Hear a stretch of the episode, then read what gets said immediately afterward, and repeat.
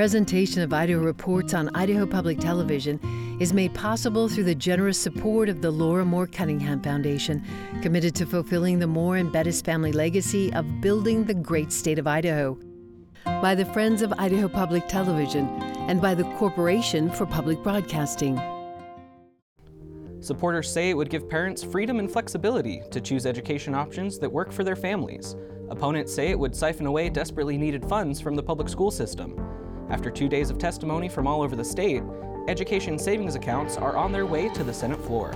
Meanwhile, a bill to outlaw gender affirming care for transgender and non binary minors has passed the House. I'm Logan Finney, filling in for Melissa Davlin. Idaho Reports starts now.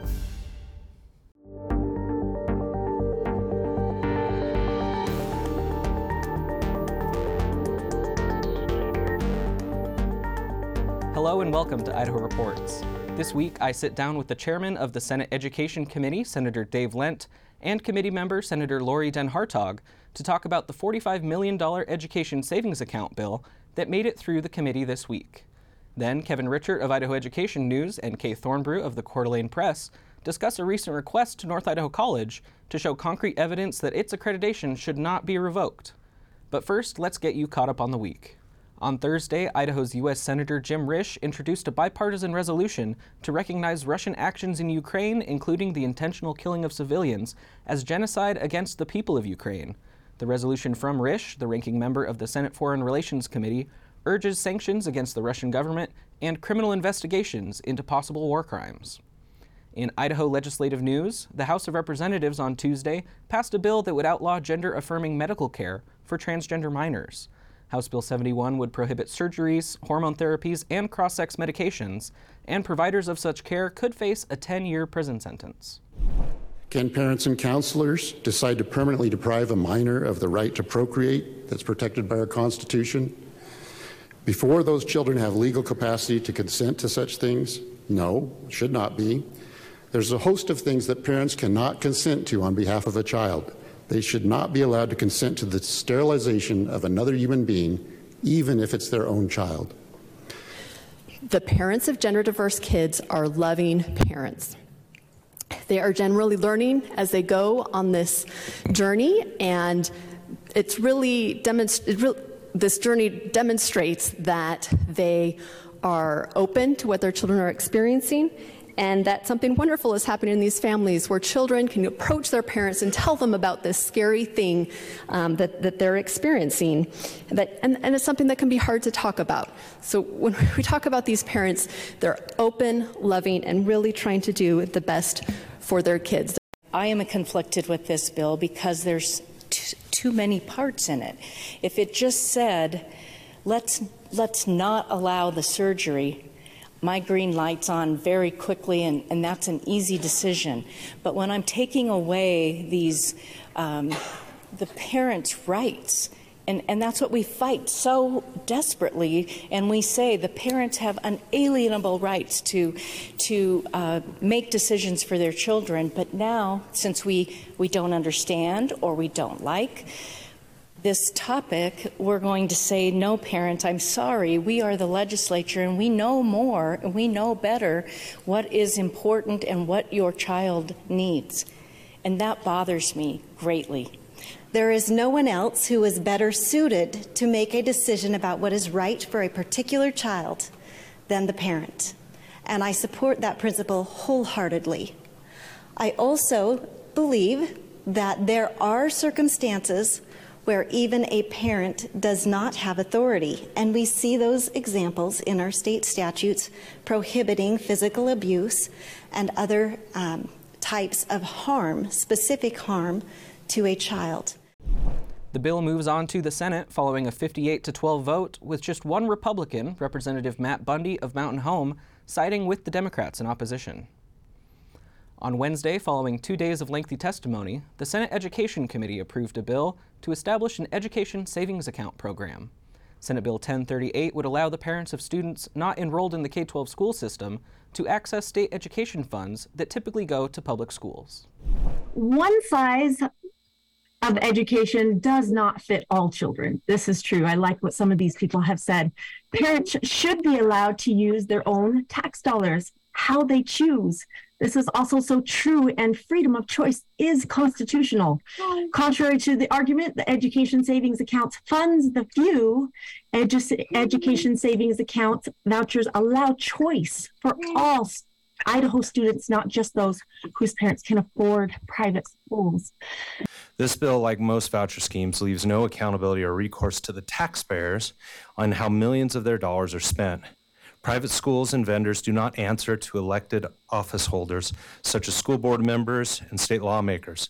Elected officials are typically taxpayers' most direct check and balance on how their taxpayer dollars are spent. Despite what has been said about accountability, you'll notice that nowhere in this bill is there any accountability for the private schools and vendors that will receive millions in taxpayer dollars. I can't remember a time that this legislature gave away millions of dollars without any accountability those who select private or homeschool have made a choice that their children face no uniform standard of growth. Their schooling is subject to no scrutiny. They face no penalties to their children not demonstrate actual learning. Whereas our public schools face multiple layers of accountability, including from this body. This bill is a simple question of this body now deciding that those who choose private or homeschool don't have to face the consequences or challenges of those choices. When you engage a free market, you actually have a plethora of different possibilities of how you might use funds. The idea of an ESA is exactly that it isn't a voucher and it isn't a public school. It's an opportunity for the market to supply options to students based on their needs. Here's the thing about markets. This is why I love the free market system markets drive quality up and costs down. The parents are directing these are directing these funds. So as long as the money flows to private um, or religious schools or you know, religious private schools, whatever you want to call them, as a result of the parents choosing where to send their child, um, that program is constitutional. And if a state chooses to subsidize private private education. Now, the Supreme Court didn't say they had to; they just said it was allowable. If a state if a state chooses to subsidize private education, it cannot exclude um, religious schools simply because they are a re- religious uh, school or instruct from a religious viewpoint. Because, as our Supreme Court justices said, that does violate the First Amendment and um, can be seen as religious discrimination. Senate Education Chairman Senator Dave Lent and committee member Senator Lori Den Hartog joined me on Friday afternoon to discuss the bill and the evolution of school choice in Idaho. Senator Lent, Senator Den Hartog, thanks so much for joining us this week. There was a lot of testimony over two days. We heard from over 100 people across the two hearings. Um, Senator Lent, what testimony from the hearings was most impactful to you personally? Well, I really enjoyed the diversity of people that we heard from uh, homeschooler with her five boys crawling on her. Uh, that was so fun. And then, you know, retired uh, school teachers and administrators, and just regular folks, you know, calling in and, and wanting to express their opinion and their thoughts on a very important subject, which is, of course, how we fund education. Of course. Senator Den Hartog, what stood out to you from testimony? I think similar to Senator Lent, just the diversity of testimony. And I think we have seen how testimony has changed over the last several years with the advent of having people be able to zoom into our meetings, and that has given um, a lot of life to the testimony. It's not just the people in the audience. It's this, you know, balance between, you know, getting to hear from people all across the state versus the people that are able to join us in person. Of course. And ESAs are a topic that is, uh, they're not just on the table in Idaho. It's a conversation that's happening all over the country. This is a program that's established based somewhat on other states. Um, Senator Lent, before the committee vote, you said something along the lines of this bill is going zero to 60. Uh, what, what did you mean by that? And can you tell me some of your concerns about the legislation? Sure. Um, Chairman Yamamoto and I had the opportunity to go to Arizona. Arizona is referred to as like the model in when it comes to choice education. And we had the good fortune to sit down with one of the lead legislators who uh, championed and has for many years their legislation. And uh, one of the things he communicated to us was it's a process and a journey, uh, this particular thing. And it, it really sunk in. Uh, as this piece of legislation that we have before us now Uh, it really is, starts at where Arizona is now and moves even further forward. So there really isn't any warm up to this, so to speak, at least in my perspective. Uh, and I think um, to have success in this, the leadership principle is you want to bring people along with you. And the way this came off, at least the current legislation, from my perspective, it didn't allow for that. It was here it is, here we go, here's the whole enchilada, and off we go. And Senator Den Hartog, uh, you voted in favor of the bill in support of it, but you talked about some differences that you would have made if you had drafted the legislation. Can you tell me about that? Yeah, so similar to Senator Lent and the idea that there is there, there's a process and you know we take incremental steps. Um, what we've seen in other states is this inc- more incremental approach, and so some of the things in the legislation that I thought you know maybe that again, have, had I drafted it, I wouldn't have included it. The legislation allowed rollover of the savings to be able to pay for um, college expenses or tuition. We have some programs that address some of that now, and we're talking about others. Um, the other consideration, um, I think transportation is an eligible expense. I heard that come up as that wasn't one that I was necessarily concerned about. Um, and then the idea that it was immediately open to all families. And you know, my primary concern has been for the for the families that don't have choice right now. How can we uh, help? them have some of the opportunities that families with means already have. And I think that's part of how I would have structured it differently, uh, similar to our Empowering Parents uh, current micro grant program, where the money goes out. Um, anyone can apply, but the money goes out uh, based on your income levels, and it addresses those in the lower to middle income levels first and mm-hmm. sends money to them first. And so, with those qualifiers acknowledged, what pushed you to a yes vote? Yeah. Uh, this has been a space that I've worked in for a long time and I feel very, very passionately about. Um, and not everybody has arrived at the same place at the same time, and that's normal in this legislative process. I think, you know, what I've been reading in news reports, people are like, oh, it's all this national push, these outside forces and outside entities. And I'd be like, wait a minute, there's been those of us in school choice working in this arena in the state for a long time, and we've been making those incremental steps. So maybe we didn't have some of the same things in place that Arizona had had or other states have had for a while. But for me, this is the right moment and the right time, even if it isn't exactly what I would have drafted myself. And the um, the Arizona ESA program, which this is partially based on, um, began specifically as a program for special education and special needs and students with disabilities.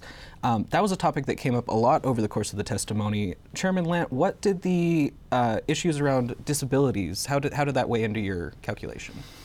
Well, there was a lot of uncertainty in the testimony. Uh, people were testifying that it, it was going to be a difference, it wasn't going to be a difference. Certain schools did it, certain other schools didn't.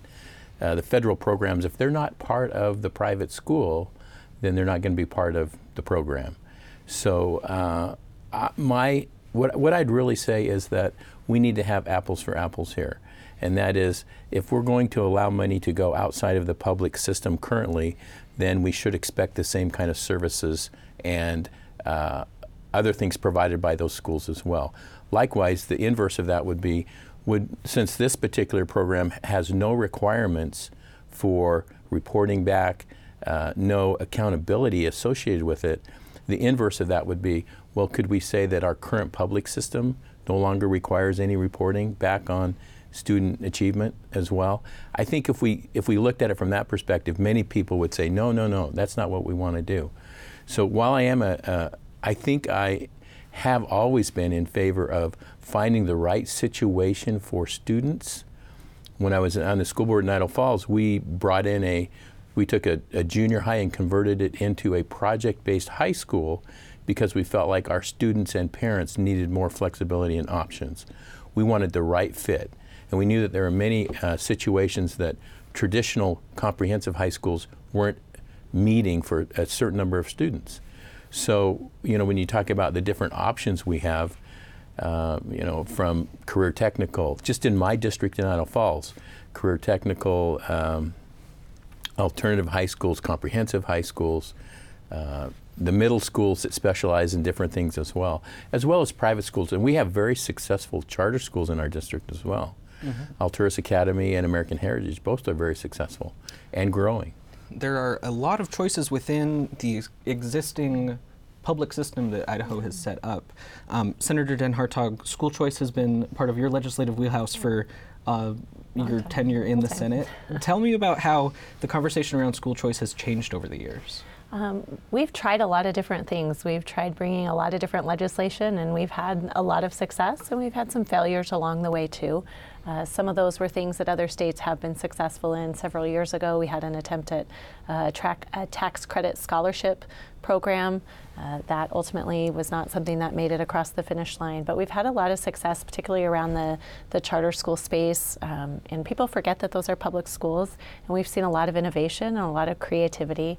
One of the things that struck me about the conversation that I think we're missing is we are as we're talking about something like an ESA, I think we're so focused on what currently exists, we forget that this has the potential to really unleash innovation and creativity in a way that we maybe don't even understand yet.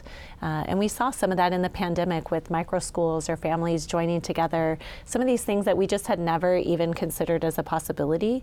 And I think that's what's exciting to me in this choice space is what what's going to happen that we don't even know exists yet. And and that is really exciting to me. And that really was a similar conversation when we had the charter school debate, you know, over 20 years ago.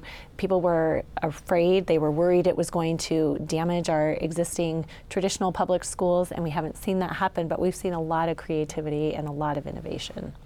I want to move now to the question of the price tag for the program. The sponsors are asking for about $45 million to start this up. Um, an earlier version of the bill would have covered fewer students for a smaller price tag. Um, Senator Lent, what do you think of the calculations going into this, and um, what do you think we'll see with this program if it were to continue into the future? There are questions about how much the costs may increase. Well, that's a great question. Uh, so a lot of what we've seen has to do with the initial startup. And what I've tried to do is look at five years down the road and look at those states, uh, Indiana, Arizona, Wisconsin, Ohio, and see where they are now that they have some runtime on them. And maybe learn from their experience as well, benchmark them. And uh, what we're seeing is it's, it's really in the hundreds of millions of dollars that's being spent additionally and while I support the idea, where I, where I struggle is initially the narrative and the, and the concept is that people will move to these better schools when in reality the, the existing schools don't close down. And a lot of the students that participate in these programs are already in private schools to start with. So uh, there's a smaller majority of students who are moving. Although we do have students moving from the public system, a large share of the students are already in private schools. So you end up essentially, and that's, I guess, if you were to ask me why did I vote no, it goes something like this. You end up essentially creating a dual system there, another system of schools that you are now uh, funding, um, which gets very expensive in the long run. So, so that's the question. And, you know, if, if there's, I do believe that there is some room here you know, if, if you lead into that question, you know, where do we go from here? Uh, and, and, I think there is a space where this could come together and there could be a solution. Uh, the good senator and I just had a meeting here over the lunch hour uh, talking with others about opportunities to bring some of the best of the best together in some of our programs and see if there isn't somewhere in the middle that we can meet so that we can satisfy what we're trying to do at the same time maintain some accountability maintain some consistency but allow the innovation and flexibility that i think we all seek as well Sure. Um, let's let's talk about that innovation a little bit. There are the existing school choice options within the public school system, like charters, et cetera. Um, an ESA program would maybe open some more options outside of the system. Um, Senator Den Hartog, at what point will we know we've done it and we have enough school choice? I think when we hear from parents and families that they're satisfied, I think we have I think most people are happy with their public schools. I don't think there's, I don't, we haven't heard an outcry, but what we have heard, and, and I heard this from constituents um, throughout the pandemic primarily, who, when they had their eyes opened and had kind of were forced into another option through that time, some of that schooling at home, um, they were like, oh, we could do this. This would be great. I had never thought about doing it. I never thought it was possible. I and education is changing, and I think we we talk about I like the unbundling of education like let's there are so we know and we know this intuitively that how we learn and where we learn it can happen in so many different ways. And i feel like we've tried to restrict it to these to mm-hmm. these walls or to this box. And that's where it's difficult to kind of come out of that and see what that looks and feels like. And it's a little scary, it's a little unknown. Of course. Um, but I would say we may never know. And I hope we always continue to innovate in education. Education should be yeah, leading the pack in innovation. Joining me to discuss This Week in Education, we're joined by Kevin Richert of Idaho Education News and Kaye Thornbrugh of the Coeur d'Alene Press. Kevin, Kaye, thanks for joining us. Let's start with education savings accounts. Kevin, that was a lot of testimony over the last two days. What stood out the most to you? Well, I think on the one hand, you look at this and you say that this was an anticlimactic, predictable hearing because five of the nine senators had already signed on as sponsors and co sponsors. So we knew how the outcome was going to be. But a couple of things really stood out to me. First of all, uh, you heard Chairman uh, Dave Lent vote against the bill in committee. And he kind of tipped off that maybe there are other education savings accounts or school choice bills in the hopper that might be that might not go as far as this bill, which went too far for his liking. So kind of a tip off that this debate is going to be a long debate and that there's stuff going on behind the scenes. But I was struck too, as we sat there for the six hours uh, of listening to public testimony, about the scope of what we heard. We heard from folks all over the state, and I think this was a time where that remote testimony really paid dividends. We heard from folks from all over the state, and really some thoughtful, interesting comments about neighborhood schools, the, the, importance of local schools, the role of local schools, and how people define education. I, I thought it was a, a, really interesting debate. Definitely, and and the the support and opposition didn't map neatly onto whether they were speaking from a city like Coeur d'Alene or Idaho Falls or a small town like Genesee or Viola. And, and, we, we heard voices from all over the state. We heard from folks from Post Falls all the way to Idaho Falls. It, was really, it was, it was a good discussion. And Kaye, I want to bring you into the conversation now. You covered a town hall meeting up in Coeur d'Alene uh, in early February, and ESAs were a big topic up there. Can you tell me about what you heard from the constituents in Kootenai County? Uh, yes, it was a very well attended town hall meeting. About 200 folks turned up. And by far, the most asked topic was about ESAs. Uh, most of the commentary from the audience uh, was in support of this concept, and the 10 legislators who were in attendance expressed universal support for this idea. All right. Well, the State House isn't the only education topic in the news this week. North Idaho College, again up in Kootenai County, received a letter last Thursday from its accrediting, accrediting body, the Northwest Commission on Colleges and Universities. That letter directs the community college to show concrete evidence that it is taking steps to address the Commission's concerns about financial stability, governance, turbulence in the last couple years. Kevin, briefly remind us what is accreditation? What does it mean for a community college? It means a lot to students what it means to students is uh, their credits are, uh, if they want to move from one college to another and you want to have your credits honored by another institution, you have to be going to a college that's accredited. So for an NIC student, whether they're uh, seeking an associate's degree and hoping to go on to four-year school, or whether they're a dual credit student uh, hoping to uh, take credits from, from their high school career into college, they have to be going to an accredited school. So that's what's critically important for students. And also, students who, who, want to get an opportunity scholarship or a state scholarship, they have to be going to an accredited school. So for students, this is a big deal.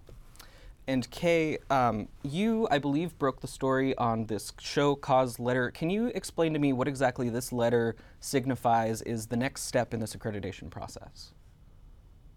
This show cause letter or sanction uh, came little more than two months after a warning that it could be coming. It is the last step before loss of accreditation before North Idaho College.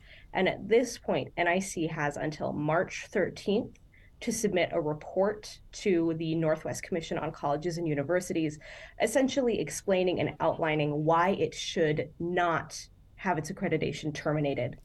At that point, um, that report is going to be followed by a site visit from the NWCCU, and we should expect to hear a decision sometime in June.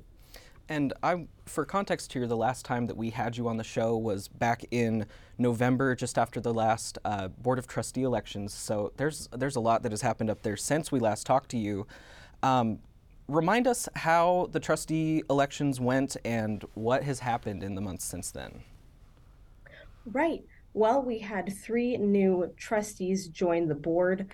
Um, this election kind of flipped the balance of power uh, to a three trustees on one side, two trustees on the other side. Uh, since then, we have seen a lot of changes at NIC.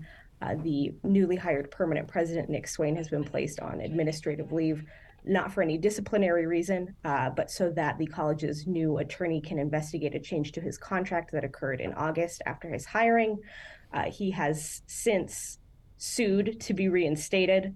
Um, there is an additional lawsuit pending uh, from a community member here in Coeur d'Alene um, against the Board of Trustees accusing malfeasance and fraud.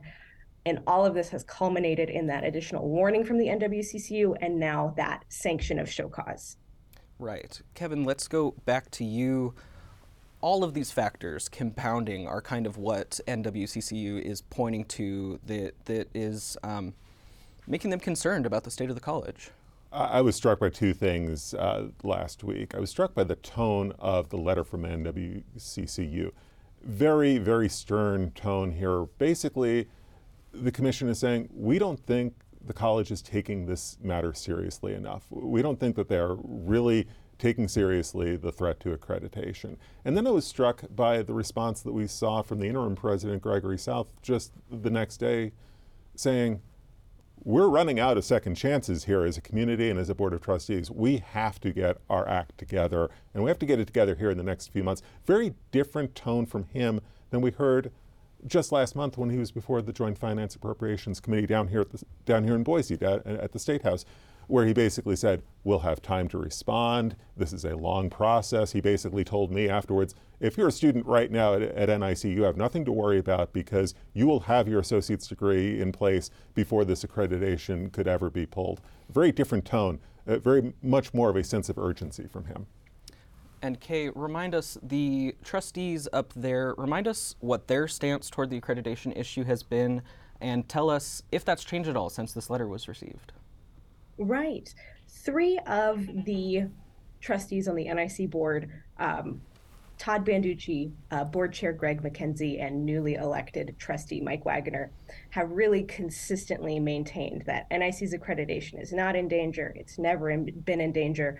Um, that this talk about accreditation and those concerns were kind of campaign rhetoric leading up toward the election. Uh, since the sanction from the NWCCU uh, they have not issued any type of statement. They have not addressed this letter specifically as trustees in any way. We'll have to leave it there.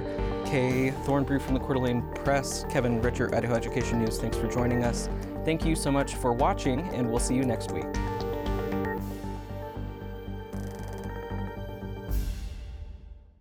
Presentation of Idaho Reports on Idaho Public Television is made possible through the generous support of the Laura Moore Cunningham Foundation, committed to fulfilling the Moore and Bettis family legacy of building the great state of Idaho. By the Friends of Idaho Public Television and by the Corporation for Public Broadcasting.